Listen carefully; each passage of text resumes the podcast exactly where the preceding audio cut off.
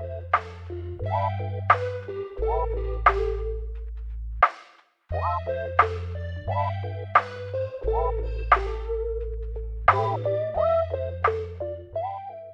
我们是一档关注整个消费生态链的对谈类播客。在本档播客中，我们不仅关注呈现在用户面前光鲜亮丽的品牌本身，我们更关注背后支撑品牌、为之品牌的生态链玩家，比如平台方、投资方、供应链、渠道商、代运营公司、品牌咨询公司等等。每一期呢，我们都会邀请一位消费生态链上的玩家来一起聊聊消费圈内事，也希望通过这档播客能结识更多消费圈内人。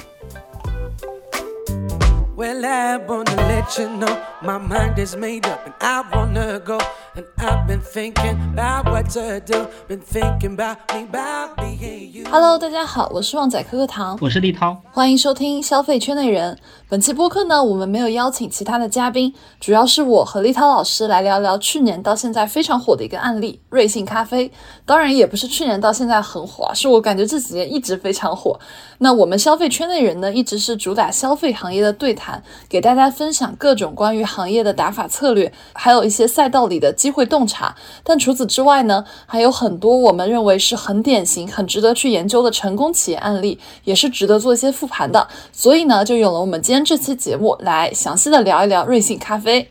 大家知道我的主业是做投资的，很多时候呢，呃，我们在研究商业的时候，最大的启发、最大的收获，往往都来自于研究这个行业里面的最佳实践。有一个说法呢，叫做“取其上法得其中，取其中法得其下”，意思就是说，你要搞明白一个行业，往往研究清楚最头部的玩家啊，他们的玩法，他们是怎么成长起来的，对于你理解这个赛道帮助是最大的。那我们的这些听众朋友呢，很多都是消费行业的从业者。那这些商业案例本身呢，也是大家耳熟能详，然后日常都能接触到的熟悉品牌。解读他们本身也是一个比较有趣的过程。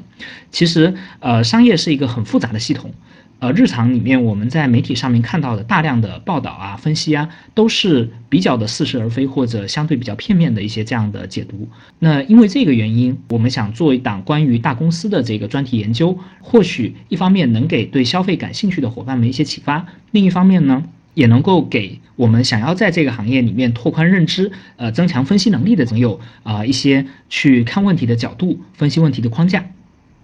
然后。我这边给大家小小的做一个场外信息，就是立涛老师为了准备这一期，真的花了非常非常久的功夫。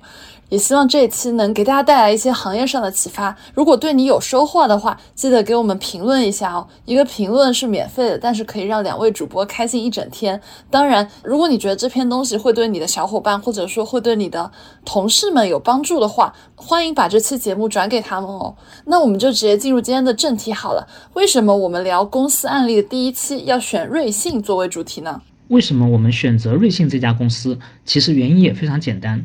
今天你在中国的整个消费市场里面找不到另外一家公司像瑞幸这样子，曾经面临着巨大的争议，经历过高峰又坠入过谷底，然后呢又从谷底重新爬起来，并且非常成功的挑战了这个行业的巨头，而且今天依然在快速的增长。可以说瑞幸呢就是发生在我们身边的一个非常鲜活且成功的商业案例。其实对于很多的消费品公司而言呢，挑战巨头一直是他们想做的事情。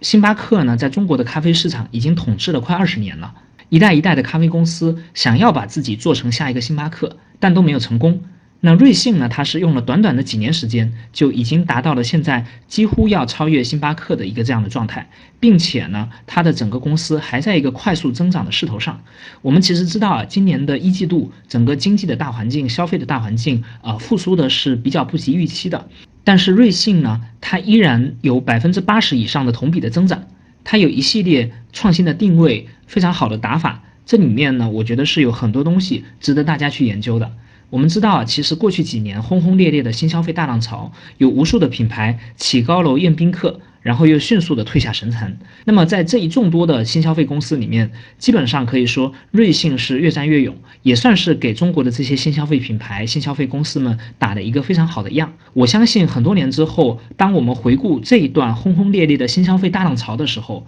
以及回顾这一段咖啡行业经历的一场剧烈的变迁的整个过程的时候，瑞幸的案例是一个值得被载入史册的一个商业案例。那我们的社群呢，其实日常有非常多关于这个咖啡行业的讨论，经常大家会自发的聊到像瑞幸啊、像库迪啊、像这个幸运咖、像这个 Manner 等等这些公司啊，大家会去讨论就是这些公司的前景，也会讨论这些公司，比如说值不值得加盟，值不值得投资。那因为这个原因呢，我们也觉得这个行业非常的值得来分析，非常的值得做一些分享。是的，我觉得今天这一期真的让我太期待了。那我这边有个问题想要问丽涛啊，就是像你刚刚也有提到，其实我们今天中国的咖啡市场有非常多的品牌，比如说瑞幸、星巴克、Manner、M Stand、库迪、幸运咖，那还有很多我没有被提及到的一些咖啡品牌。那这些咖啡品牌它的整体的竞争格局到底是一个什么样的情况呢？因为你刚刚也说整个行业现在是处于一种诸国混战的局面嘛。对，也想请你详细讲一讲。嗯，呃，先说结论的话，今天中国销售规模最大的依然是星巴克。星巴克呢，在去年大概做了两百多个亿的收入啊，但是店数最高的是瑞幸。瑞幸在今天呢，有一万家的门店。那如果我们要细一点的去看这整个咖啡市场的竞争格局的话，其实可以从两个维度来看，一个维度呢是价格带，另一个维度呢是门店数。那位于价格带最顶尖的，今天就是这个极致的精品咖啡品牌，像 Blue Bottle，啊，它的客单价大概是四五十块钱左右。那这个品牌呢，它主打的就是一个精品，它其实是一家零二年左右成立到现在的一个品牌。那到今天为止，在全球也就一百二十家店，大陆呢只有四家店。那比这个 Blue Bottle 这个档次稍微低一点点的是主打第三空间的，像比如说星巴克啊，像 M Stand，像 Costa 这一类咖啡品牌呢，它的客单价大概在三四十块钱左右。像 Teams 中国呢，它也是主打第三空间，平均的客单价也是在三十块钱左右。它是这个咖啡加贝果这样的一个搭配。那这个价格带呢，过去其实一直是中国最主流的一个咖啡的价格带啊，在很长的时间里面，中国咖啡市场唯一的成功模板其实只有星巴克一家。呃，今天呢，星巴克在中国大约有不到七千家左右的门店，然后同一个价格带的，像 M Stand、像 Costa，他们的门店都在三百到四百家左右。当然呢，像这个 Costa，它曾经也是一个比较主流的一个品牌，但这几年基本上就是节节败退，然后一直在关店。啊，一九年的时候，它大概还有四百五十家左右的门店，但是到今天呢，又关了一百多家了。它流出的这个空间啊，基本上就是像 Manner、像 M Stand，就这些新锐的品牌们给蚕食掉了。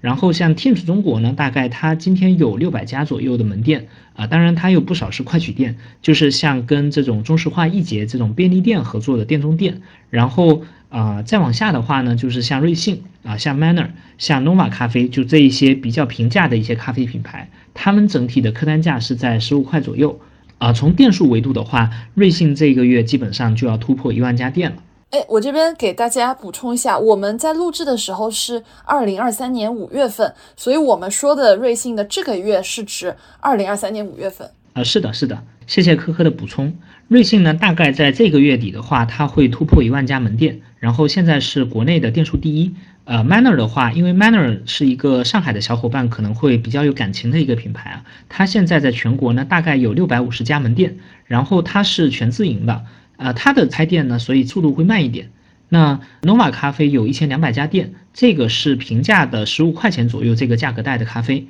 啊，然后比这个更低一档呢是库迪咖啡，这个也是最近话题度特别高的一个品牌，因为它是瑞幸原本的创始人陆正耀带着他的这个老部下们重新去做出来的。那这个品牌呢，它开店的速度也很快，它是去年年底开的第一家店，到现在呢半年的时间已经开了两千多家店了，基本上就是照着瑞幸来抄啊，抄它的产品，抄它的这个门店的定位，甚至选址呢也会挨着瑞幸去开。那库迪呢？它平均的客单价大概是在十一块钱左右，呃，因为它现在在疯狂的发各种优惠券，所以呢，很多的消费者们，大家可能花，比如说八块八、九块九啊，就可以买到库迪的产品。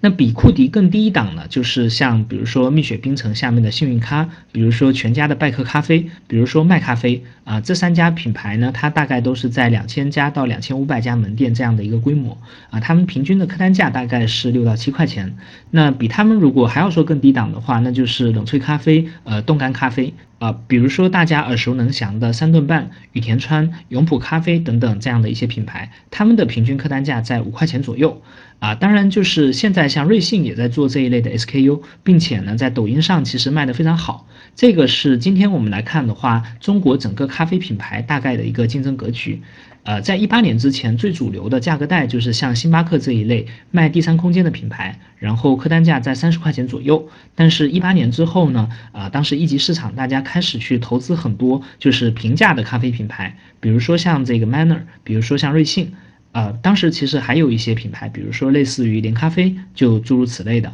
那今天我们来看的话呢，呃，国内现在门店数量最多的价格带是十到十五块钱这个价格带的咖啡。当然，这个在很大程度上是归功于瑞幸的。我们知道啊，在过去呢，星巴克一直是中国咖啡市场绝对的霸主。那我可能给大家一个数字，大家会更有感觉，就是你在一九年的时候，如果我们去统计中国各家咖啡品牌的销售额口径。啊，星巴克大概占了中国咖啡市场百分之十七点九的份额，第二名是麦咖啡，就只剩下百分之一点九的份额了。也就是说呢，当时整个市场上只有星巴克一个玩家算得上是比较大规模的，除了它之外呢，所有的玩家跟它差距都非常的大。但是在这几年，因为我们知道群雄逐鹿，有大量的这个新消费的品牌在崛起，其实已经撼动了星巴克的统治地位了。这个也是今天我们会非常重点去聊的一个话题。但就像立涛一开始说的，挑战巨头呢，一直是很多新消费品牌想做的事情。那我就很想问问立涛，那星巴克在二零二零年之前一直是这个赛道的霸主吗？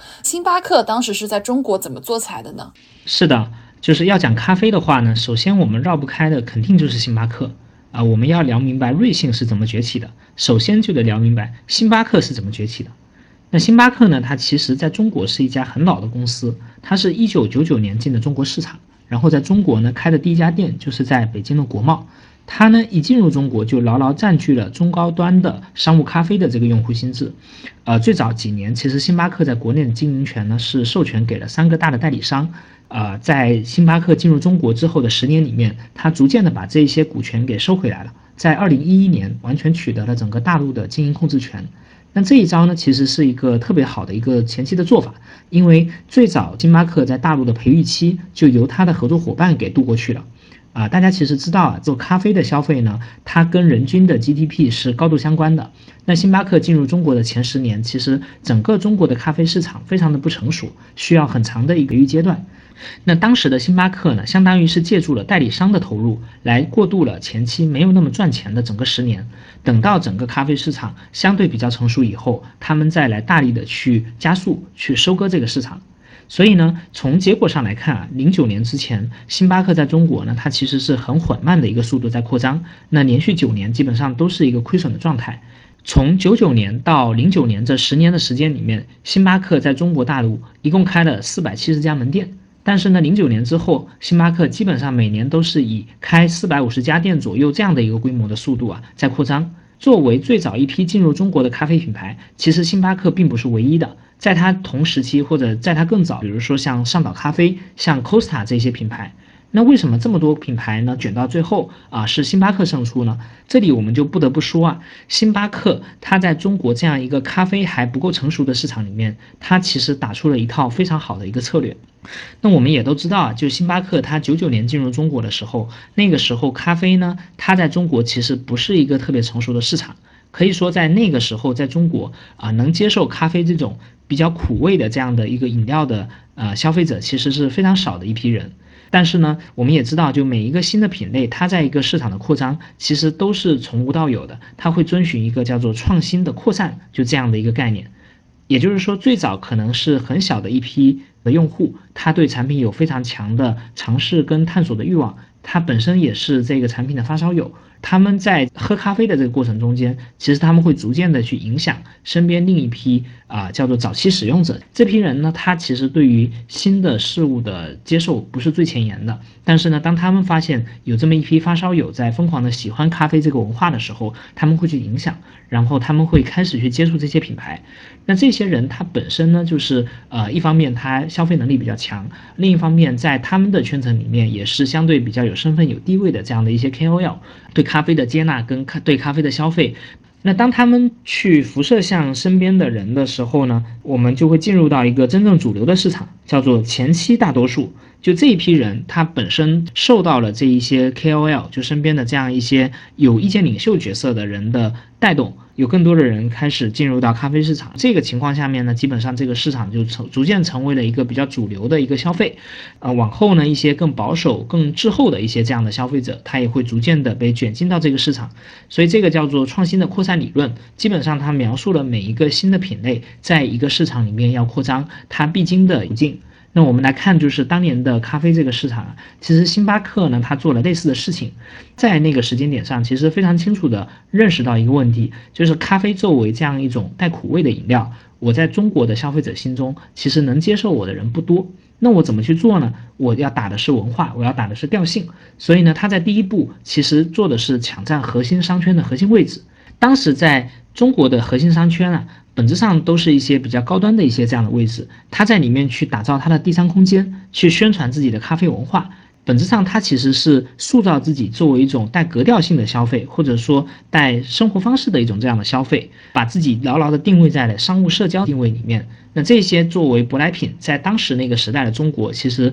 对于一批比较精英的顾客呢，还是比较有说服力，也比较有吸引力的。那它这样的一个打造呢，它的第一批消费者基本上就有几个这样的特点。第一呢，就是他们的消费能力很强；第二呢，他们的工作整体都比较好，像一些白领或者是一些外企的员工，而且可能是中高层的这样的员工。那这些人他开始消费星巴克以后，本身他们是比较有影响力的一些人啊，他们会去在圈层里面去辐射咖啡的文化、咖啡的品牌。因为星巴克呢，它本身是在一些比较优势的核心商圈里面打造比较好的门店形象。那这些门店本身呢，又作为一个广告牌，其实也在辐射日常会出没在这些大商圈里面的一些潜在的受众，去帮助他去拓宽品牌的认知。也就是说啊，相当于星巴克在一开始立这个品牌的时候，就把自己立在了最高端的一个位置上。它打的并不是说我咖啡作为一个好喝的产品，它打的更多是我星巴克代表了咖啡的文化，而咖啡是一种来自西方的比较高端的、比较有调性的一种商务社交的文化啊，一种这个生活方式的文化。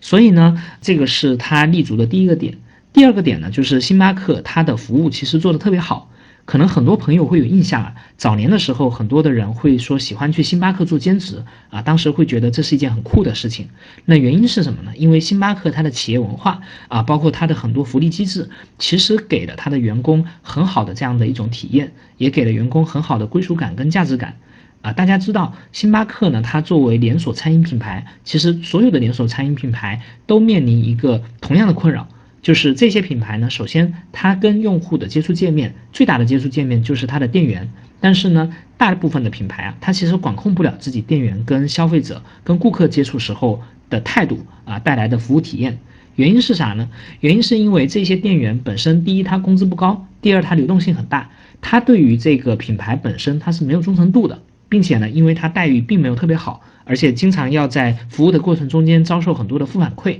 所以很多人他很难去发自内心的交付出特别好的这样的服务。那星巴克呢，他做的事情就是我给了我的员工足够的关怀，在公司内部树立的足够好的文化。那我其实创造了员工对于公司的很强的归属感、很强的认同感。当员工去发自内心的认同我这个品牌的时候，就能够发自内心的更热情的去给我的顾客提供服务。这个事情对于当时的顾客而言，其实是很重要的一个环节，因为大家就想啊，我在最高端的这样的一些商圈里面，我去接受一个这样子西方品牌的服务，然后我的这些店员呢，我发现他们特别的热情，给我的感受特别的好，而且特别的专业，特别的温馨。那这样一个交互界面呢，其实很大程度也帮星巴克把自己的品牌形象立足了一个比较好的一个位置。那第三个点呢，其实我们也讲了，咖啡呢，它本身其实是一种比较苦。刚喝的时候不是那么容易被接受的一种这样的饮料，星巴克它其实在产品上做了很多的创新，比如说针对咖啡苦的这个特性，没那么好喝的这个特性，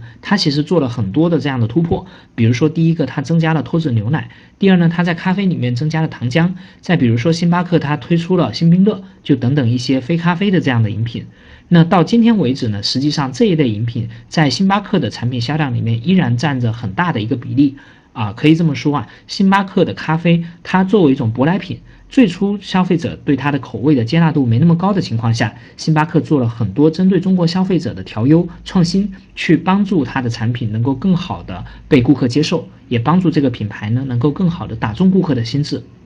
所以从结论来看的话，星巴克主要就做对了这几个点。那在他那个年代呢，他的产品非常的领先，然后他在产品好喝的前提下，打造出了一个高端的第三空间社交的一个这样的带文化属性的一感受。对于顾客而言呢，这一些都是非常关键的。那同时呢，它在产品好的前提下，也保证了门店的标准化、规模化的扩张。原因是因为它所有的咖啡生产啊，都是用全自动的咖啡机。那这个我们就可以比较，比如说它同时代的 Costa 这些品牌，Costa 的咖啡机呢就是半自动的。半自动咖啡机就意味着你在咖啡制作的过程中间，其实需要一个专业的咖啡师来配合咖啡的制作。那这同时也就意味着，Costa 要扩张门店的时候，它需要去招相应的咖啡师。那在中国当时那个环境里面，你就是很难招到这样的人，而且招过来你也很难培养。所以呢，从门店扩张的速度上，星巴克也远远甩开了啊，它同一个时期的这些对手一个身位。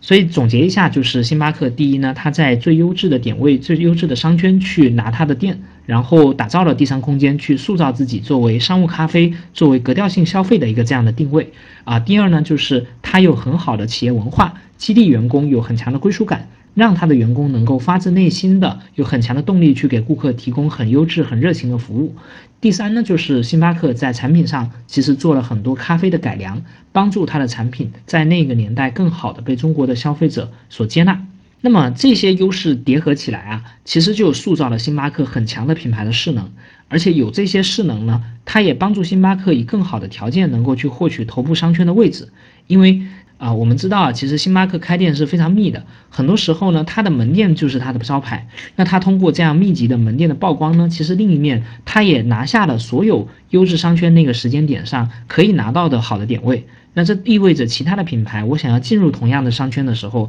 其实我难度就非常大。第一呢，我这些店都已经被星巴克拿下了；第二呢，我同样作为一个门店，其实我商圈的招商人员，我更愿意给星巴克，因为星巴克牌子大，然后能给我这个商圈带来更多流量。而且呢，它的曝光啊，就是本身也是我商圈的一个调性的一个定位，因此呢，就很多商圈它愿意给星巴克做租金上的这样的打折，呃，通过这一系列组合拳，星巴克确保了在咖啡文化在国内还没有特别盛行的时候，用这样一套推广方法，瞄定了最高的这样的消费场景，瞄定了它的第三空间的概念。啊，很好的去树立了它的用户心智，很好的树立了他自己在这个价格带上的绝对的优势。所以呢，我们从这个视角来看啊，其实星巴克在这场游戏里面，基本上它牢牢卡住了最龙头的位置啊。基本上只要不出意外的话，其他公司用同样的玩法是不可能超过星巴克的。这个就是我们对于星巴克它在中国崛起的整个经历的一个完整的复盘。嗯。谢谢立涛的分享。我其实像我们刚刚那一章节，也就是在跟大家讲星巴克是在中国怎么做起来的，以及它似乎制造了一种在它的游戏规则里你没有办法打败它的这样一种。场景，那瑞幸是怎么在星巴克的统治下杀出一片天空呢？因为像我们刚刚说是，只要不出意外，其他的公司几乎不可能在星巴克的游戏里面超过星巴克。那这里面，我想问的是，哪里出现了意外呢？一般我们说，只要不出意外的时候，基本上意外就要来，基本上意外就要 来了。是的，是的。没错，就是如果市场呢，它一直维持在原本的这个竞争格局里面，其实瑞幸基本上是没有可能战胜星巴克的。但市场本身也在变化，这个底层的变化呢，改变了行业的竞争逻辑。第一个很显著的变化就是咖啡的消费啊，从这种格调型的消费，或者说代表着生活方式的消费，迁移成了一种非常日常的消费。很多的消费者，他来买咖啡，他不再是为了在第三空间里面去做商务会谈，他就是为了来喝咖啡的。在这种情况下，我门店也不需要这么好，完全可以取完就走。实际上，星巴克呢，它也展现出了这样的一些趋势啊。比如说，我们会发现，在一线城市里面，当咖啡的渗透到了很后期的时候，呃，星巴克的消费者们一样的有大量的顾客。他就是为了单纯的买咖啡。那星巴克本身呢，它其实也越开越多这种在写字楼里面的门店。那写字楼里面其实就是没有这个贩卖第三空间的，对。但它的客单价其实跟大店是一样的。那瑞幸呢，它其实把这个事情给发扬光大了。它的逻辑就特别简单，既然有这么一大批的消费者，我就是为了呃买咖啡，其实我不需要有这么好的店面，甚至我都不需要在写字楼的这个楼下。我可以在比如说写字楼的附近，我找一个非常不起眼，但是租金很低的一个地方。那顾客呢，我下单的时候我就用外卖，或者我下好单了到店取餐。那这样子有个什么好处呢？第一，我的选点位我就没有那么难选，因为前面其实我们提到了，这好的点位呢都被星巴克拿了，那这个其实是一个很高的壁垒，因为新的品牌它想要进入这些地方，它就进不来，这是线下生意一个绕不过去的一个门槛。但是瑞幸它其实就绕开了，因为它的逻辑就是说，既然你顾客你不想要来消费第三空间，我店面是不是可以差一点？那我就在比如说一个写字楼的附近，我找一个二类的店面，可能人流量也不大，但是它便宜啊。这样子我成本下来了，呃，我的咖啡可以做的跟星巴克一样好，甚至我做的比它更好。嗯，那如果是这样的话，那些纯粹想要喝好咖啡的人，我是不是不需要付这样的溢价呢？其实这个类似的逻辑呢，我们去看早年的经济连锁酒店，比如说最早的如家、汉庭，包括后面的雅朵啊等等这些酒店，它都做了类似的一个策略，就是它针对于更高端的五星级酒店，它把比如说大堂给去掉了，它把很多泳池啊这些设施给去掉了。那天然的它的价格就更低，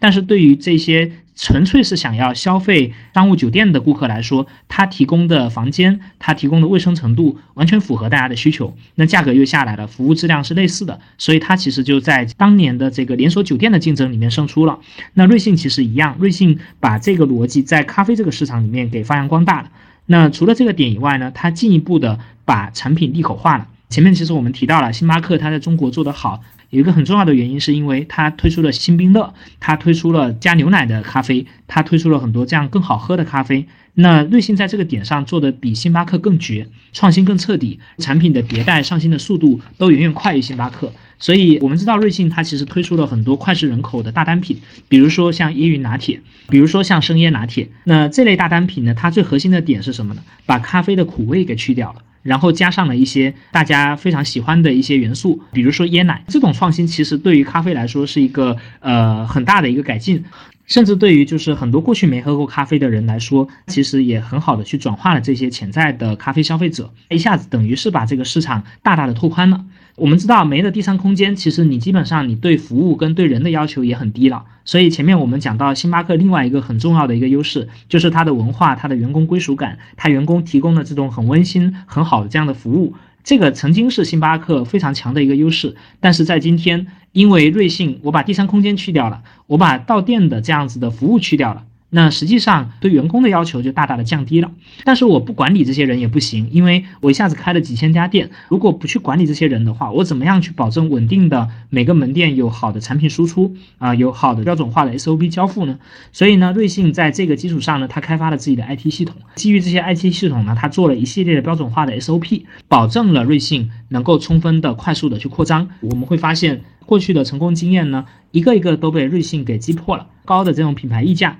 被瑞幸以平价给破除了，好的这种员工的服务被瑞幸它也不需要人的服务了。曾经星巴克产品是最领先的，但今天的瑞幸呢，它产品迭代速度远远快于星巴克。星巴克一年可能推出二三十款新品，但瑞幸一年要推一百多款新品，所以这是一个完全两个代际的一个物种。在这个基础上呢，瑞幸有一个点做的特别好。就它的推广，呃，方法论上有特别多值得借鉴的地方。比如说，它早年在刚推出的时候，配合了一大波猛烈的优惠券攻势，一下子就把这个市场引爆了。各种的方式来激励它的顾客去做拉新、做裂变，所以呢，很短的时间就一下子把自己的量给做起来了。我们知道，一八年三月份瑞幸成立之后呢，它在一级市场。一年多的时间融到了七点五亿美金。二零一九年五月份，瑞幸就 IPO 上市了。这个时候，距离公司成立的时间其实就不到一年半。但我们知道啊，其实最初几年瑞幸的争议也非常大。在二零二零年，一份浑水的做空报告直接就引爆了瑞幸的雷。对，哎，但是其实现在站在二零二三年的时间节点往回看啊，我仿佛觉得二零二零年的那一份报告，它仿佛就感觉就是在前段时间。是的，是的，是的。其实也就可能到现在，其实也就三年。对，但是呢，这个报告因为它当时过于震撼，反而让现在很多不怎么在后面的这三年里面持续关注瑞幸的人，还认为瑞幸只是当时报告里面所写出来的那个瑞幸。但是呢，现在的瑞幸，我们就说它可能是钮祜禄点 瑞幸了。对，那我们再来回顾一下当时那份，就是真的是惊天动地的报告好了，暴雷的前因后果是怎么回事呢？那请立涛来给我们一起回顾一下。是的，其实到今天为止呢，很多人对瑞幸的印象还停留在当年的那份报告上，甚至就是有时候我们在极客上讨论瑞幸的时候，还有很多人会来给我留言说瑞幸不是当年那个造假的那个公司，然后如何如何。你可以感受到，就是其实好多人对瑞幸的印象就停留在了那个时间点上。所以那个暴雷它到底是怎么样一个情况呢？呃，我们前面也聊到了，瑞幸是一八年成立的，一八年的时候瑞幸就做到了八点四一亿的收入，然后一九年的时候做到了三十亿的收入。哪怕是像在一级市场这种经常要见证奇迹的地方，瑞幸这样的速度呢，都可以说是绝无仅有的。所以这个当时其实有很多争议，大家就会去讨论说，瑞幸这公司增长这么快，它到底是不是真的？另外呢，就是说这么狂暴的一个发券的模式啊。你这样子推动的增长呢，其实也是有点不太讲武德了，对吧？你这样子烧钱补贴用户，哪天你把这个补贴撤掉了，用户还会不会留下来呢？大家都在讨论这个商业模式到底行不行，还是说这个商业模式呢，其实就是靠烧钱烧出来的一个资本市场大泡沫？但是呢，也特别有意思，就是大家在那个时间点上怀疑归怀疑，并不妨碍瑞幸股价狂涨。啊，瑞幸这公司呢，它一九年刚上市的时候，公司的股价呢，差不多一直在二十块左右。也就是对应五十五亿美金左右的市值。那从一九年的十一月开始呢，瑞幸突然发了一个财报。这个财报大概的意思呢，就是说瑞幸在一九年的第三季度实现了营收同比增长了百分之五百四十，这么高的增长速度，然后突破了所有人的预期。所以那一周它股价涨了百分之四十。但这个时间点其实特别的微妙，因为呃，我们知道瑞幸是一九年的五月份做的 IPO，在这个一九年的十一月份的时候。股份已经要到解禁的一个状态了。打断一下，立涛老师，那我这边想要帮我们一些非呃金融从业的我们的听友们来来问一下，就是什么叫解禁啊？股份解禁是这么个意思啊，就是说，呃，你一个公司上市了以后，你这公司的管理层包括他的投资人，你是不能直接卖的。那一般这个解禁期可能会是半年或者呃一年这样的一个时间周期。那我们讲到这个瑞幸啊，瑞幸当时呃上市半年之后。在解禁的这个月里面，突然他发了第三季报，然后这个第三季报非常的漂亮，并且呢，在解禁之后的几个月里面，瑞幸又做了一系列的事情，比如说他宣布要进军无人零售领域，他这么一宣布呢，当时股价几天的时间又涨了百分之二十五，又创了新高。到二零二零年一月份的时候呢，瑞幸的股价已经炒到了五十亿美金，也就是说它三个月的这个股价翻了一倍多啊，它的市值到了百亿美金的这个状态了。但前面我们也讲到了，就他为什么在这个时间点做这些事情呢？因为他股份解禁了，就是老股东可以套现了，所以说他配合的做了一波炒作，然后把股价炒高了。这本质上呢，其实是一个大家都心照不宣的事情。但这里面有人就较真了，就在那个二零年的二月份的时候，国际上最知名的做空机构浑水，他就发发布了一个做空报告。这个报告说了啥呢？他讲了几个点。第一呢，他讲瑞幸的门店销售数据是造假的。他的结论是。呃，瑞幸单个门店啊，它的每日销售的商品数量，在一九年的三季度跟四季度，分别至少被夸大了百分之六十九跟百分之八十八。按照瑞幸公布的这个数据显示啊，呃，瑞幸在一九年的三季度跟四季度，每天销售的杯数分别是四百四十四件跟四百九十五件。但是他这个报告里面的调研者呢，他调研了九百多家商店，结论是每个商店每天只卖了差不多二百六十件的商品，意味着你把销售的数量给极高的夸大了，并且呢，销售的价格呢，他们发现瑞幸在当时应该是调高了每件商品呃销售价格的一块钱左右，对，这意味着差不多有百分之十二左右的夸大，这也解释了为什么瑞幸这个品牌在当时大家看来增长这么快。因为它就是假的，就是它其实在数据上掺了很多的水分，这个是当时这个报告批的第一个点。第二个点是啥？第二个点，这个报告披露了公司的管理层实际上在那个时间点上已经用了很多方式从公司去套现，比如说呢，公司的管理层通过股票的质押，呃，兑现了他持有的百分之九十五的股票。当年其实陆正耀在神州租车的时候，就是他的上一家公司也干过类似的事情，在高位的时候套现了十六亿美金，那这个就让人很引起警惕了。因为你这股东，如果你非常看好这公司的话，你为什么这么着急把这个股票给套出来呢？是不是其实你自己也知道这个股价虚高了？是不是你自己也知道现在这个股价其实是有水分的？那同时呢，这个报告还发现一个什么问题呢？他发现瑞幸当年有很多的关联交易。比如说，瑞幸的咖啡机的供应商是这个董事长的关联方啊，他们用很合法的方式，通过公司采购咖啡咖啡机的方式，把公司的钱把公司的钱给套出来了。那这个事情实际上也是一个非常损害公司股东利益的一个事情。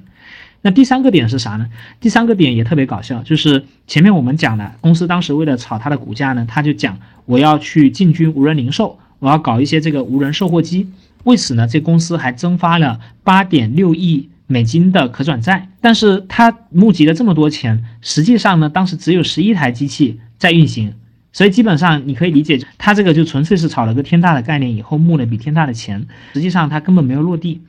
那这个报告呢，当时为啥这么轰动？第一就是它的结论很轰动，第二呢就是这个报告的作者当时派了九十二个全职的员工跟一千四百个兼职的调查员，他们收集了两万五千多张的小票，进行了一万多个小时的门店录像。然后还收集了大量内部微信的聊天记录，扒出来了这么多实锤。那这么多实锤的话，瑞幸肯定就扛不住了。其实呢，这个瑞幸他一开始还扛了两个月啊，就是嘴硬做了一通解释。但是两个月之后呢，在二零二零年的四月份，瑞幸突然公开承认，是的，他们确实造假了，并且虚增了交易额二十二亿人民币。那这一下就绷不住了，股价一口气从二十多块钱跌到了一块钱，市值直接蒸发了百分之九十七左右。那实际上那段时间，瑞幸是特别艰难的，造假在美股市场是天大的事情，所以呢，他被这个美国的证券交易委员会调查跟起诉，然后被纳斯达克退诉。然后呢，并且他，因为我们知道前面他发了一笔债券，所以他被这个债权人跟投资人呢集体诉讼，而且在那个阶段，其实管理层也在内斗。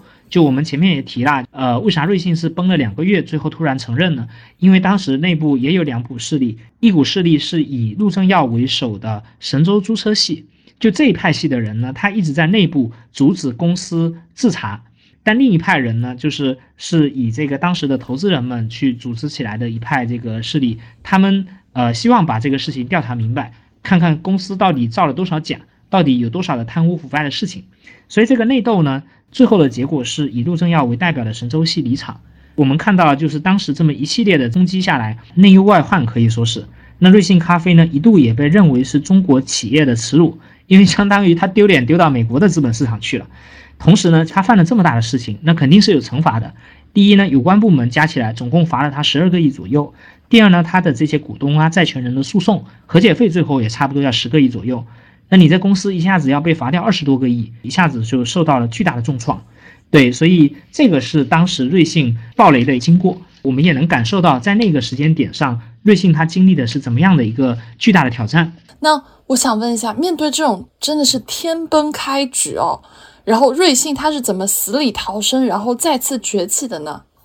对这个事情就更有意思了。就是你按道理来说呢，一家公司你犯了这么大的事情，你在公众面前的这个信誉基本上就纯粹崩盘了，对吧？但是呢，在资本市场弄得一地鸡毛的瑞幸，当时在暴雷之后，全国有多家门店订单一下子暴涨，然后暴涨到什么程度呢？它的后台撑不住这样的数据，一下子就崩溃了。然后 A P P 被挤爆，就好几天打不开。为啥会有这样的情况呢？原因是因为手握瑞幸咖啡优惠券的消费者们，他们生怕公司突然挂了，就开始恐慌性的消费。毕竟呢，瑞幸虽然你在资本市场口碑砸了，但是对于消费者来说，你产品还是又便宜又好喝。那对于消费者而言，他的购买决策呢，实际上一点都没有受到影响。甚至当时啊，还有人调侃，就是说瑞幸是割美国资本主义的韭菜，然后来补贴中国的消费者。当然，这个是个玩笑，因为它其实这件事情还是有很大的道德上的瑕疵的。但这个玩笑呢，它也反映了瑞幸的广大受众实际上对瑞幸的观感并没有在当时特别的糟糕。所以在那个时间点上呢，就我们作为投资人，大家觉得说瑞幸是不是要垮了？但实际上，瑞幸在那个时间点呢，它有四千多家门店，它有三万多名员工。然后用户心智也很强，而且有粘性。当它出现危机以后，用户还愿意大规模的来店里面消费，所以公司在那个档口上没有出现大规模的关店潮。官方微博呢还在保持高频的更新，也持续的还在推出它的新品，也还在做门店的扩张。当然，瑞幸也在积极的自救啊。管理层大换血以后，公司其实展开了一系列的行动，比如说，呃，第一个点，他做了私域，因为他原本烧了很多钱，培育了一大批咖啡的用户。那他其实很怕这些咖啡用户流失掉，所以他在那个档口上呢，邀请他的顾客加入他的私域社群，然后发放优惠券等等这样的很多方式来留住老用户。他这个公司呢，其实在私域的运营上是下足了功夫。第二呢，就是说瑞幸还接着在推他的新品。就这个品牌呢，前面我们也讲了，它的崛起实际上就是很大程度上，因为它在这个饮料上做了很多利口化的改造。那瑞幸咖啡呢，它确实这几年一直在洞察年轻消费者的偏好，持续在推新款。提到这个，我们就不得不提到，比如说它二零二一年的秋季，它基于拿铁的创新，它做了一个厚乳拿铁。然后它在二零二二年的夏季有一款产品叫做生椰拿铁。大火，这都是当季的爆品那我们纯粹从这个它推新品的节奏上啊，二零年瑞幸是推了七十七款的新品，二一年推了一百一十三款，二二年呢它推出了一百四十款的新 SKU。相比之下呢，它曾经的老大哥星巴克一年也就推二三十款，所以这个差距，这个推新的力度是非常大的。而且呢，它推的这些新品确实很好，比如说厚乳拿铁，比如说生椰拿铁，比如说今年这个它推的冰溪生椰，都是反响非常好的产品。那顾客是认这个东西的，因为你产品好喝，你价格又不贵，其实大量的顾客呢，他就依然被这个品牌留住了。第三呢，瑞幸之前确实是犯了很多错误的，比如说他做了很多商业模式的创新，他开了一个奶茶业务线叫小鹿茶，然后他搞了这个无人零售，然后比如说他原本的发券的力度特别大，基本上就是免费来补贴用户来消费。在这个时间点上呢，瑞幸它新的管理层就开始叫停这些错误的行为，啊，比如说你发券的节奏慢下来。然后，比如说你原本这些不太合适的业务呢，基本都砍掉。实际情况呢，因为公司的产品呢，它持续的还有爆款在引爆市场，并且价格也非常的合理，所以消费者并没有因为补贴的终止而放弃瑞幸。从结果上呢，我们会看到瑞幸在这两年，实际上它的客单价稳步的上升，从原本可能八九块到十多块，到现在十五块。那这个其实就打碎了大家之前对它很大的一个疑虑，就是说你的优惠一旦力度下来了，会不会用户就流失了？他用实力证明了我的用户并没有在我优惠券力度下来了以后流失，反而呢，我有越来越多的新用户被我新的爆款给吸引，成为我的忠实粉丝。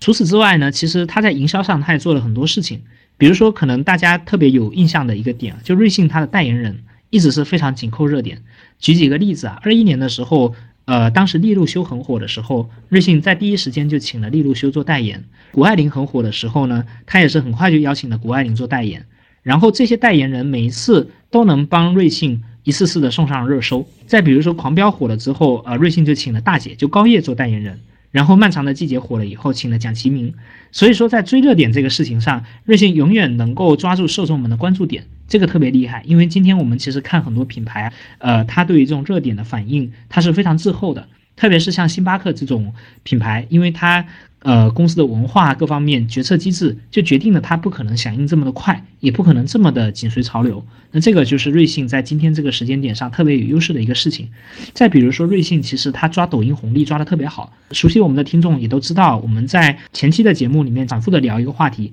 就是抖音在今天呢是非常重要的一个传播渠道加销售渠道，它有巨大的红利。那瑞幸在上面其实玩的非常好，也做了很多像团购啊、呃发券啊等等这样的动作，充分的利用了啊这一波流量红利。那这里面有很多例子，我就不一一举了。所以这一系列的这个组合拳，包括像推私域，包括像呃推新品，包括像这个终止很多错误的行为，包括像营销上一系列的动作，啊，它其实帮助瑞幸就是平稳的过渡了很糟糕的那个阶段。那并且呢？呃，他的这一系列动作，其实他的老股东也看在眼里，所以瑞幸在那个时间点上，他的老股东也给他注资了二点五亿美元。这个注资呢，对于公司来说就非常的关键啊，因为当时像诉讼啊、像行政处罚等等带来的资金压力，那有这一笔钱的注入呢，基本上也都缓解了。把这些事情做完之后呢，其实瑞幸还保持了很高的开店频率。要知道啊，这个二一年到二二年，其实疫情对线下的商业是带来非常大的影响。这个我们不得不说啊，也是瑞幸运气很好的一个点。就因为前面我们提到了星巴克，它在原本的模式里面，它的竞争力是非常强的。瑞幸作为一家成立三到五年的新公司，无论如何，其实你要去冲击一个老牌的玩家，难度依然很大。但是疫情其实帮了瑞幸，为啥呢？因为星巴克它核心模式是线下第三空间，你要到店来消费。疫情一来的话，其实对于线下流量的影响非常大。但对瑞幸来说呢，它相对无所谓，因为它是外送咖啡。那这个事情呢，意味着，呃，我哪怕在疫情里面，我受到的波动，其实要远远小于其他这些线下开核心门店的这样的品牌。那二一年我们看到瑞幸开了一千两百家店，二二年瑞幸直接开了两千一百九十家店，二三年的一季度啊，光一个季度它就开了一千一百三十家。所以说我们会看到这个整个开店的速度还在快速的提升，然后同时公司也在开放加盟，它现在大概有百分之三十的门店是加盟店。它也发现通过加盟，其实整个公司的抗风险能力，包括撬动社会资金的这样的能力呢，也大大的提升。呃，所以就这一系列的操作，瑞幸从谷底是一路逆袭。整个二零二二年，就中国的经济是严重承压的，各种消费品牌啊、消费公司啊就没有过得特别好的，就更不用说高速的增长。但瑞幸呢，在去年它做到了一百三十二亿收入，增长了百分之六十七，它的直营门店的运营利润率达到了百分之二十三点六，线下连锁门店啊门店的经营利润率能做到这么高的，屈指可数，也高于星巴克。那它的利润呢，在去年做了差不多十个多亿，嗯，这么大的体量下面，这么高的增速，而且还是盈利的，就可以说在中国的消费企业里面，去年应该是只有这一家。今年的一季度，呃，我们就会发现。瑞幸在很多方面已经比星巴克要强势非常多了。一季度的时候啊，星巴克的中国区它大概收入是七点六亿美金，然后瑞幸的收入是六点五亿美金。我们可以看到，就瑞幸作为一个年轻品牌，已经无限的逼近星巴克中国的收入了。而且呢，星巴克的增长是百分之三，而瑞幸的增长是百分之八十四点五。这也就意味着，其实瑞幸在今天这个时间点上，它还在一个快速上升的一个轨道，但星巴克呢，它已经基本上就停滞不增长了。瑞幸这种迅猛攀升的势头呢，远远没有停滞，而且在这个情况下，它的利润还在增加。它现在今年一季度的利润是百分之十三点九，它的这个增长呢，并不是说我靠烧钱、靠补贴来做出来的，我就是实打实的又有利润又有增长的这样的一个很扎实的状态。那另一个维度上来看，我单店的收入啊，星巴克去年到今年它的单门店只有百分之三的同比收入增长，那瑞幸呢？瑞幸是百分之三十。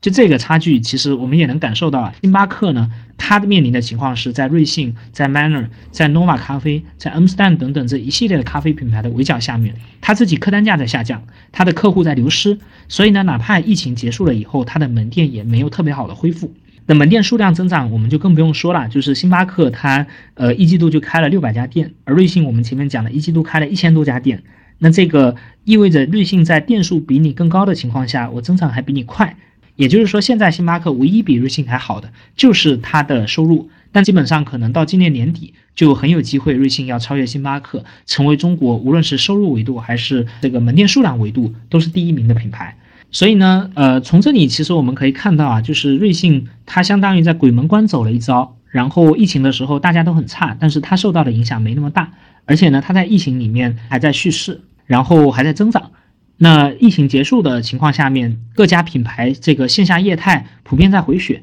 但瑞幸的回血速度远远快于星巴克。那我们也可以看到，就是今天瑞幸基本上已经有了威胁星巴克，甚至超越星巴克的这样的一个姿态。这个事情是特别的震撼的。嗯，谢谢李涛。哎，那我其实想想让立涛自己给自己做一个课代表啊，就是你总结一下，那瑞幸它到底是做对了什么？为什么能做到这么强呢？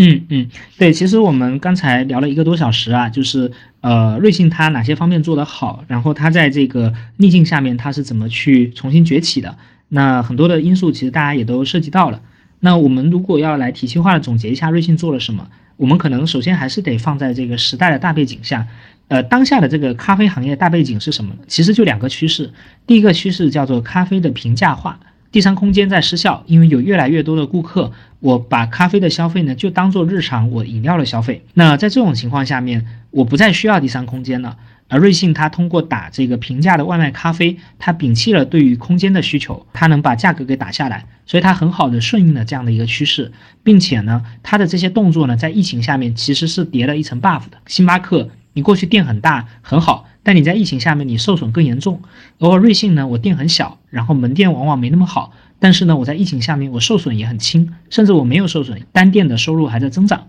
因为我主要是通过外卖的方式来销售的。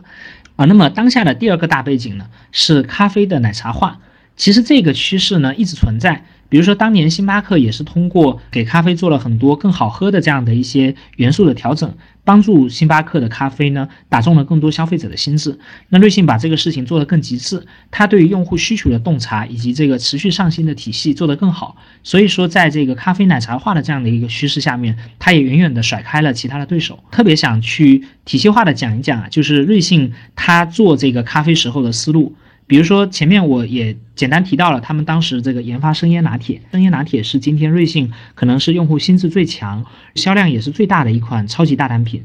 那当时公司在选择的时候，它为什么选椰子、椰奶这个元素呢？就因为群众基础好，因为我们国人其实很早就喝过椰奶。就是像椰树牌椰汁啊，就这些品牌是深入人心的。公司它就有这样的一个概念，就是说，呃，我们做这个餐饮的新品呢，其实本质上你都是在冒险。你没喝过的东西，大家都不知道是不是好喝。那我在这个基础上，我选择有用户基础的产品，我更容易获得青睐。这是他们的一个思路。那第二个思路呢，是他们在做这个生椰拿铁的时候，把咖啡的苦味给换掉了，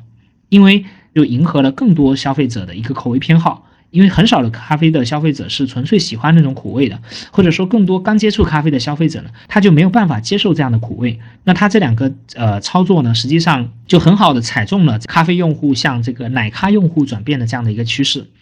呃，以及说还有一个什么趋势呢？就我们发现奶茶用户也在向奶咖用户转变，因为这两年有很多过去习惯了喝这个奶茶的学生，他变成了上班族，变成上班族以后呢，大家会发现他们喝奶茶的行为呢，就变成了喝奶咖，然后瑞幸的生椰拿铁呢，又比大部分的奶咖更好喝，所以它其实呃很好的抓住了这一波机会，所以天时地利人和。但其实这公司呢，呃，我觉得它最值得分享的，倒不是说它推出了某一款大单品，因为我们都知道啊，呃，你推这个大单品呢，某种程度上你都是在赌能不能成，它就像一部电影能不能成，其实没人说得清楚。我们经常会知道很多电影是超大制作，投入很多，然后导演阵容、演员团队都很好，但是它做出来就是扑街，呃，特别多这样的案例啊。其实你做奶茶你是一样的，就你把这个所有的这些东西你都叠到位了。啊，你不一定能保证它大卖，但是呢，我们可以看到的是，公司它有很科学的逻辑体系，它去保证这个产品的逻辑没有错，它符合大部分人喜好。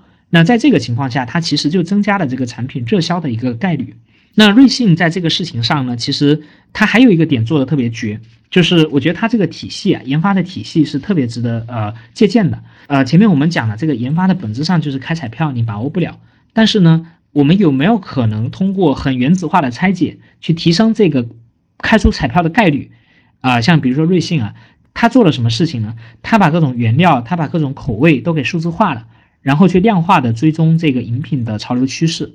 然后通过这些数据呢，这个瑞幸这个品牌，他们就可以去做出无数种的产品组合，就他们可以看到，比如说哪些奶咖、哪些果咖的产品，我还没有研发，还没有上新，像比如说香。比如说甜，就这种表述风味的文字，它其实是很感性的。那这些东西在瑞幸内部呢，都是数字。呃，它把这些东西都给数字化了以后，后续你在做研发产品的时候，你就可以通过数字去找对应的原材料。那举个例子，比如说像这个桃子的风味，它本身有这个桃子的香气，有酸味，有甜味。那你把这种很综合的这种风味，把它数据化以后，你就可以去拆解、去解析它。你可以把它这个味道的呈现方式给它分解成一张数据图，然后去看，就这些风味，我能不能跟咖啡的风味相结合？我跟咖啡的风味相结合以后，呃，它是不是最好的效果？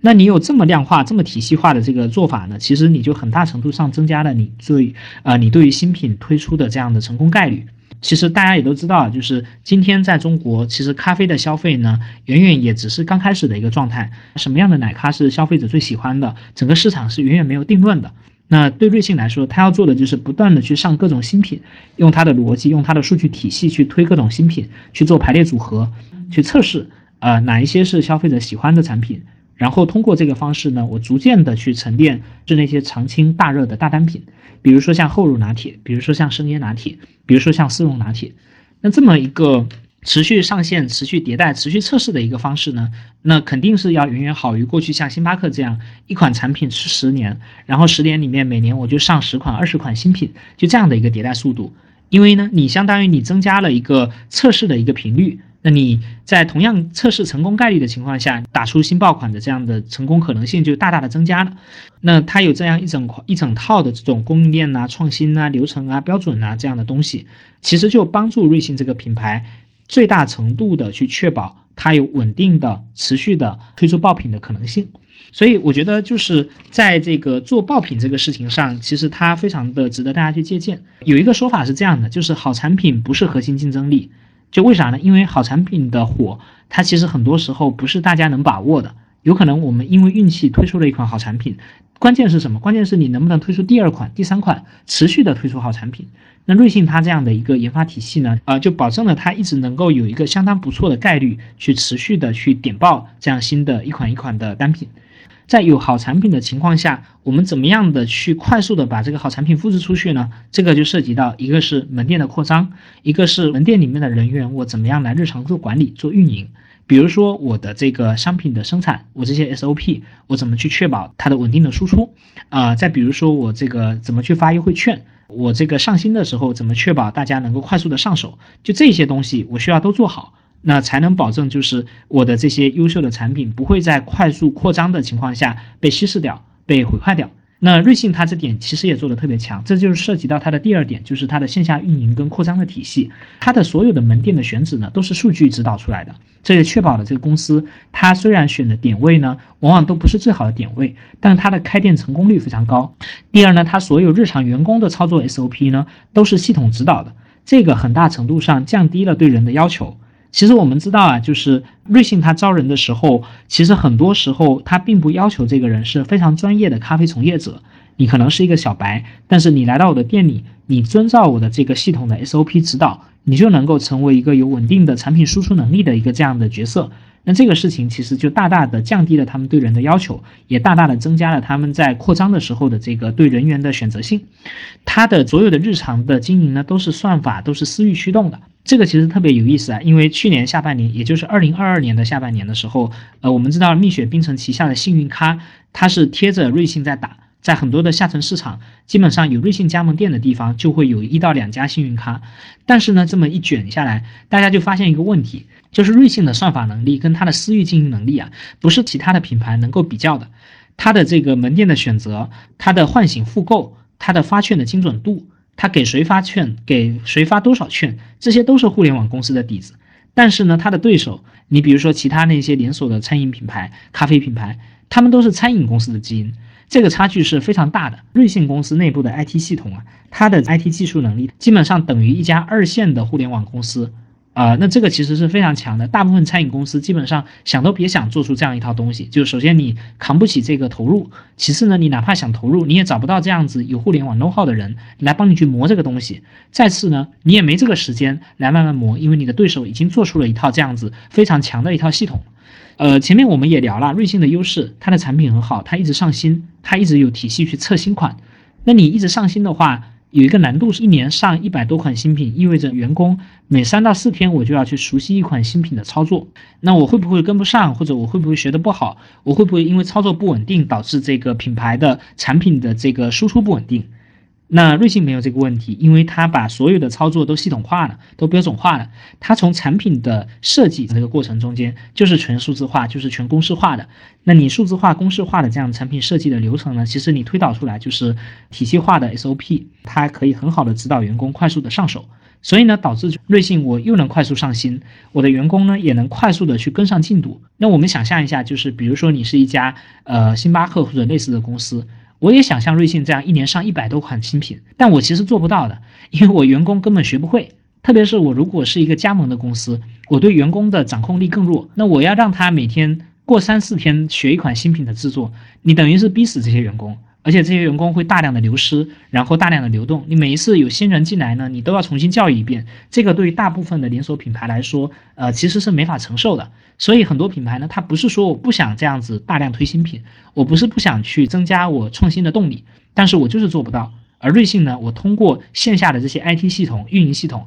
我很好的承接了这个事情。那第三点，瑞幸我觉得特别强的点是它的营销能力。其实这个事情呢。呃，大家前面可能听我这个描述呢，也有感觉。比如说，他们在这个他们在代言人的选择上，是一直能抓到全互联网最关注的热点。他们在呃微信公众号啊、小程序啊、私域的运作、APP 的操作，他们在微博、抖音这些公域的营销，其实一整套的体系都非常完善。而且呢，因为他们有自己的 APP，有自己的小程序，所以你用户的行为洞察呢，你能够做到颗粒度细很多。用户感兴趣什么，不感兴趣什么，你监测了解起来都是最方便的。那我呃这里其实也想核心讲一个点，就还是围绕着瑞幸前面我们讲到的快速上新这个事情。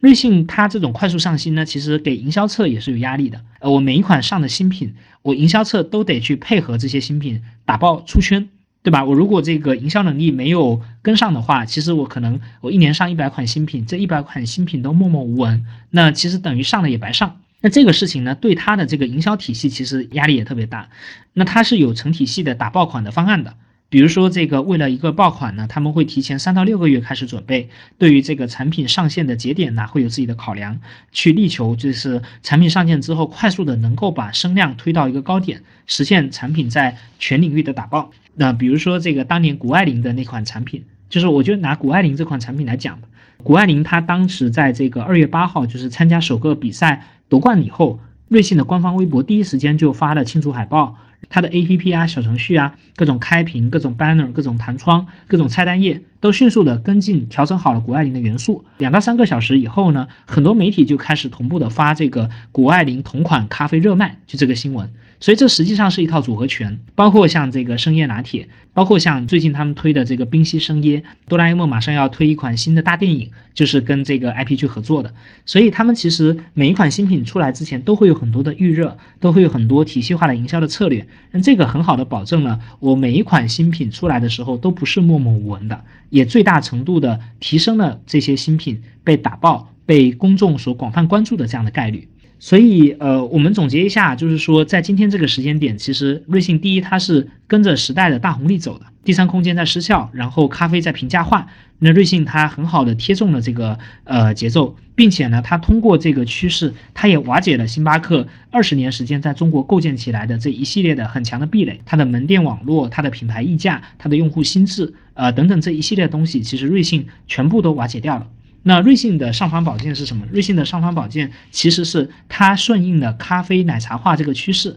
然后在这个趋势下面呢，他们有一套快速上新、快速测评、快速的持续研发爆品的这样的一个机制，能够帮助它在产品上持续的领先于所有对手。大家其实知道，我们作为消费者，你到最后不管你选择哪个品牌，归根结底你就是觉得这个品牌的产品好喝不贵，就这两个因素。那瑞幸呢？它在这两个事情上达到了极致，意味着它把咖啡的这个逻辑呢重新做了一遍。以前很多人买咖啡是第三空间加咖啡，现在很多人买咖啡纯粹只要一杯好的咖啡产品。那瑞幸呢？它就是完全顺应了这个趋势，并且呢，它围绕着它的这个快速上新、快速测评的这样的打法，它有它自己的上新的系统，它有自己线下运营的系统。还有自己营销的系统，所有的这些东西呢，都是围绕着它这个核心的能力，不断的去帮助它打爆一款一款的新品，不断的去帮助它推出更多好喝的单品去复制。那这样子，它围绕这个核心的要素呢，拓展出来的能力就非常非常的强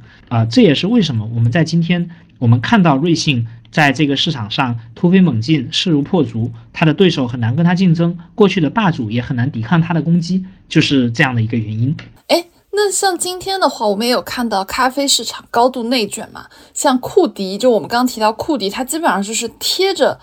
瑞幸的它的模式去打的嘛。而且库迪它又是原瑞幸的高管团队出来做的。那像这种类型的对手呢，都很想从瑞幸手里去抢一块蛋糕。那我们怎么看库迪这些公司对瑞幸的威胁呢？呃，今天这个咖啡市场呢，确实是卷得起飞。就它为什么这么卷呢？其实有很大的一个原因，就是因为瑞幸太赚钱了。过去两三年，大家发现了一个事情，就是说整个中国的消费行业不增长的情况下，瑞幸每年还有六十多的增长。而且它是一个收入一百多亿的公司啊，就在这样的情况下还在增长，还在赚钱。加盟它的加盟商呢，基本上也都赚到了钱。所以说很多品牌会眼馋这个事情，很多品牌呢会开始关注咖啡这个赛道，所以导致了今天咖啡的高度内卷。那我们来讲讲库迪这个公司啊，库迪这个公司呢，呃，首先它是这个瑞幸原本的创始人，前面我们讲到的被干出瑞幸董事会的陆正耀，带着他神州系的老部下们，重新从零开始做的一个品牌。他打的点就是瑞幸原班人马再造下一个瑞幸，就这么一个卖点。所以它有几个特点。第一个特点呢，就它开店速度特别快。它去年年底开了第一家店，到现在六个月的时间，已经开了两千多家了。它的营销也很猛，就是复制了早年瑞幸的那些打法，比如说在抖音上拼命的做投放，比如说各种发优惠券，比如说各种这个激励用户去拉新、去裂变。那库迪呢，其实。呃，我们也知道啊，就是今天的资本市场已经远远不像几年前，呃，一级市场那么好。就当年是很多机构愿意在一级市场为你去呃输血，帮助你去烧钱去做规模。嗯，我们知道瑞幸其实在一级市场它融了七个多亿的美金，那今天其实库迪它融不到这么多钱，那它为什么能发展这么快呢？因为它是全加盟的模式，就库迪今天应该有百分之九十五以上的门店是加盟的，这些第三方的加盟商呢，他们自己把钱投进来，帮助库迪实现了快速的门店的扩张。所以库迪实际上他借助了社会资金杠杆，就通过这个方式呢，在今天这种资本市场特别差的情况下，找到了他的资金来源，然后实现了快速增长。但这个事情其实是一个双刃剑，库迪迅猛扩张的背后呢，是他对于这些加盟商准入门槛，它其实放的特别松。就为啥这么说呢？其实前面我们也提到啊，瑞幸现在也开放加盟，但是呢，瑞幸开放加盟的门槛很高啊。首先它要面试，其次呢，它要验资。就是说，你必须要证明你有，比如说一百五十万以上的资产，你才有资格去加盟一家瑞幸的门店。然后再比如说，它的这个对单店的投入，其实会比库迪等等其他的这些品牌要多二十万左右。对，所以瑞幸门槛是很高的。很多加盟商呢，他发现加盟不了瑞幸以后，他就转而去加盟库迪。我们也走访了很多行业里面的人，呃，有这么一个发现，就是说库迪的店长普遍都很年轻，然后他们对于行业、对于产品、对于选址。对于门店经营等等这些东西呢，其实他了解都很浅，这个导致什么呢？比如说他的账目他其实算不清楚，他对于他的用户、他的行业呢，其实缺乏洞察。然后他的这个门店的耗损，因为你你咖啡还是有很多这种保质期很短的原材料的，它这个耗损就特别高，整体就是一个非常缺乏经营咖啡店的这样一个经验的状态。很多这些门店呢，他自己生产产品的 SOP 也管理不到位。如果我们去翻这个小红书啊、抖音，都会有看到很多吐槽他们产品的曝光。那这类加盟商呢，本质上它其实是达不到瑞幸标准的加盟商，但库迪把他们都接纳。那么这个事情它带来的潜在影响是啥？库迪你还是个新品牌，你在这个情况下面，就是你这么低门槛的去招纳加盟商。那如果大家都赚钱，那一切都好说。呃，如果大家都亏钱的话，你亏的是这些加盟商的钱。这些加盟商首先因为它门槛很低，往往它经济实力呢本身就一般，它对于亏损的承受力是比较低的，相对也比较脆弱。呃，当下是打了个热闹啊，就是库迪现在声势很大，但是我们知道库迪其实大部分的商家呢现在都在亏损，那他们本身的思路呢也是说我愿意陪着这个品牌陪跑个，比如说三个月、六个月。但你要过了六个月以后还继续亏损的话，这个问题可能就非常大了。今天库迪声势很大，但是其实我们看库迪这个模式啊，我们也会觉得它这个模式是喜忧参半的。喜的是它借助了社会资金的杠杆，增长非常的快；忧的是它这样快速的增长背后其实是偏低质量的增长，那也隐藏了非常大的风险。所以今年二季度是非常关键的一个季度，因为二季度是夏天，是咖啡消费的旺季。如果库迪呢在二季度还没有办法全面盈利的话，很多加盟商我可能持续亏损了半年，我就会丧失这种陪跑的信心跟耐心。呃，在这种情况下面，它可能会对品牌会有一个比较大的一个反噬。我们来看，就是库迪今天对这个瑞幸的冲击啊，实际上冲击不算特别大，因为前面我们也讲到，瑞幸在一季度的时候，它同比是有百分之八十多的增长。基本上就可以说，库迪对它可能就根本没有特别显著的影响。但是呢，库迪为啥对瑞幸冲击不大呢？这背后一方面是库迪本身品牌力肯定比瑞幸要更弱，还有一个很关键的原因呢是，库迪你虽然已经有两千家门店了，但是瑞幸我已经有一万家门店了。其实你库迪呢，真正意义上跟瑞幸重合的门店只占到瑞幸的百分之十六左右。那也就是意味着，你哪怕以再激进的策略去发优惠券去抢市场。其实你还是暂时没办法影响到瑞幸真正的大盘业绩的。但是如果放任库迪啊长期这么成长下去的话，未来可能会瓜分一部分行业中的蛋糕。所以瑞幸呢，它现在已经开始着手在扼杀库迪了。比如说今年四月一号的时候，库迪他原本计划是要暂停它这个九块九一杯的这种优惠活动，但是瑞幸接上了这个活动，他开始自己去打广告、打营销啊，他开始推出很多这种价格为九块九的咖啡单品。然后，并且呢，号称是要把这个打折扣的力度维持二到三年。那因为瑞幸它进场来做这个事情，所以库迪它也没办法，它只能再次推出了这个八块八的这个优惠券来作为应对。那这个价格战真正的拉开序幕了。那在这种情况下呢，我们知道，第一，瑞幸是很赚钱的品牌，它每年有百分之十三的利润，然后它门店端有百分之二十六的利润，而库迪呢是一个在门店端都没有办法盈利的品牌，它现在所有的烧钱、所有的亏损、所有的补贴，大概率都得加盟商来承担。那我们就看谁的血条更厚，大概率是瑞幸更厚。那谁的这个杀伤力更强，也大概率是瑞幸更强，因为瑞幸的产品、瑞幸的品牌各方面都是碾压库迪的一个存在。所以从这个维度来讲呢，其实我自己感觉库迪可能当下风险还是比较大的。这个点上也是我非常客观的想要去给一些还在观望的一些潜在加盟商建议啊，就是今天我们去选择一个加盟的品牌，我们肯定是看好这个行业的前景，但是呢，呃，我们也得看就是这一些品牌本身。它的长期的持续性、稳定性，然后大家也可以打开小红书啊，去搜一搜库迪的加盟商们的心声。今天很多库迪的加盟商都在小红书这些平台上面表达对于加盟库迪的后悔。建议大家去更深入的去了解瑞幸跟其他这些品牌的竞争力的差异，然后再做这样的决定。自从瑞幸开始大力度的做补贴以后，它的加盟商日单量其实在迅速的增加。这个事情对库迪可能一方面是有比较大的影响，另一方面呢，影响更大的其实是一些更小的咖啡品牌。当老大跟老二在做这样激烈的价格战的时候呢，这些小品牌其实是真正损失最惨重的。那这个竞争如果持续两到三年的话，很可能很多这个行业里面的小品牌也都会被出清掉。对，因为你在产品没有优势的情况下，品牌没有优势的情况下，价格还失去了优势。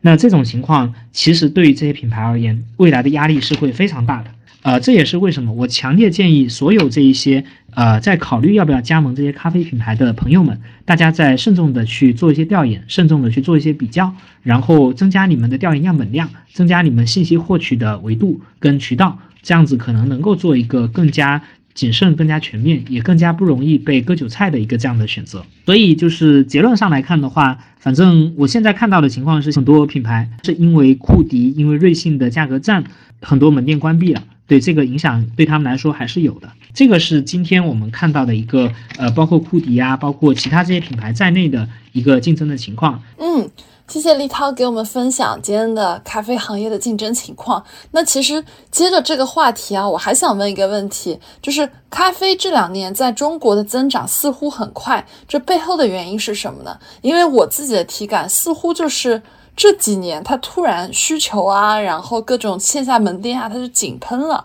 能不能请立涛从你的角度来给大家分析一下呢？嗯嗯，对，咖啡这两年确实增长其实是非常快的。呃，当我们去观察这个行业的时候，我们发现不只是瑞幸，不只是库迪，很多的咖啡品牌都在以一个相当惊人的速度在开拓它的新店，然后并且大家的同店收入呢，基本上也有比较不错的增长。这个是在今天整个经济大环境很弱的复苏的一个情况下啊，不得不说是一个行业红利。那为啥这个咖啡行业在当下的中国有这么强的一个红利呢？呃，我觉得有几个原因呢。第一个原因是我们的新一代劳动力，就是这一些新的毕业生、应届生，他们进入社会以后呢，过去他们其实养成了消费奶茶的习惯，但是他们进入到社会、进入职场之后呢，他们对于这种清醒的工作状态、对于提神、对于提升工作效率这样的需求其实更强烈。这背后其实代表的是对咖啡因的这种功能性需求。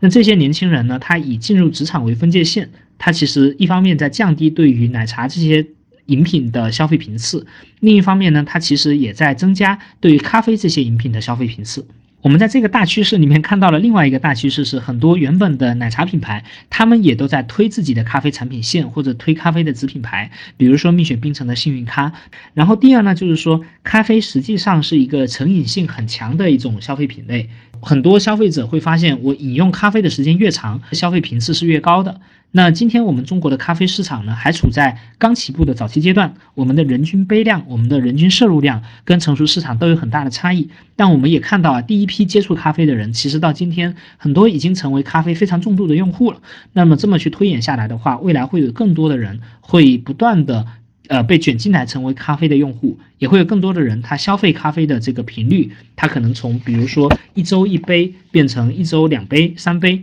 到这个每天一杯，它会有这样的一个持续的这个咖啡消费的渗透的增长，所以呢，呃，这个是一个整体的一个红利。那另外呢，就是呃，我们也看到今天平价化、奶咖化就这样的一些趋势。这样的趋势呢，它其实把原本高高在上的咖啡这个品类呢，它变得更加的亲民，也更加的容易下沉。它让这些品类呢，能够更好的去吸引广大的潜在的咖啡消费者。这些消费者原本可能受限于，因为觉得咖啡苦，因为觉得咖啡贵，他没法去消费。但是当咖啡越来越像奶茶，咖啡的价格带越来越亲民以后呢，这个市场实际上是很大程度的被激活，然后这个市场的空间呢，也很大程度的被拓宽，它也很大程度的正在下沉。所以今天在这个时间点上，我们看到整个咖啡行业依然欣欣向荣。虽然整个行业呢在内卷、在竞争，老的霸主呢在退位，新的霸主在崛起，但是呢，我们也看到整个行业整体它是在一个非常好的一个增长的轨道上。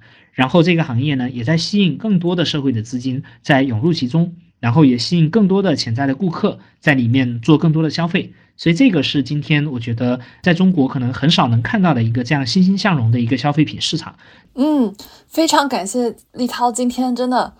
一百分钟的分享。就是我们其实是从瑞幸这家公司讲起，先是讲了说在有瑞幸之前，星巴克中国它是怎么成为。呃，中国咖啡市场霸主的，然后又讲了瑞幸它是怎么经历高峰低谷，再次重回高峰的这个过程中，瑞幸的一些打法能给我们现在新品牌的借鉴。然后呢，我们再引衍生展开了去聊了聊，说那在现在的这种跟很多瑞幸的竞品，他们跟瑞幸相比，它所差在哪里？然后呢，立涛也给我们分享了一下，就是。中国咖啡这两年增长，它背后的原因。那今天也非常感谢立涛给我们讲了一个很详细、很详细的瑞幸的案例。那我们也期待，就这期出来以后，如果对如果对我的听友们有很多的帮助的话，也期待你在评论区告诉我们，也期待我们评论区更多的课代表出现。如果这一期节目对你有启发的话，欢迎把它转发到其他的社交媒体上，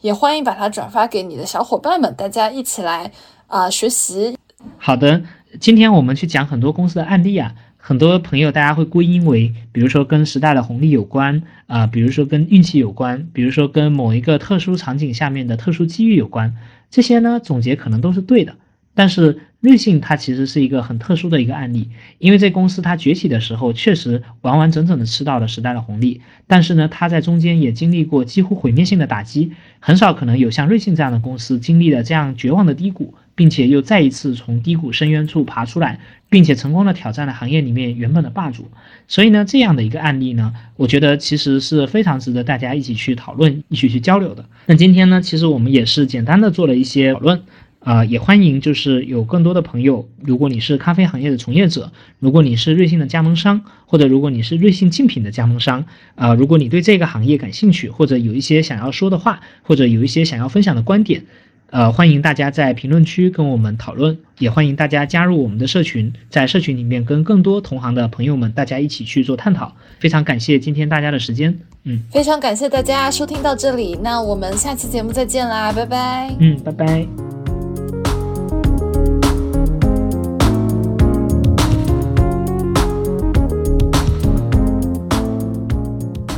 感谢收听到这里，本节目由内容最好玩的播客厂牌宇宙电波出品，希望成为您居家、旅行、通勤、睡觉时的好心情、好伴侣。点击订阅按钮，不错过我们任何一期的更新哦。如果你想要加入我们消费圈内人专属 VIP 社群，欢迎添加微信“旺仔可可糖”，也就是“旺仔可可糖”的拼音缩写，备注您的昵称和职业，更快通过哦。让我们下期再见，拜拜。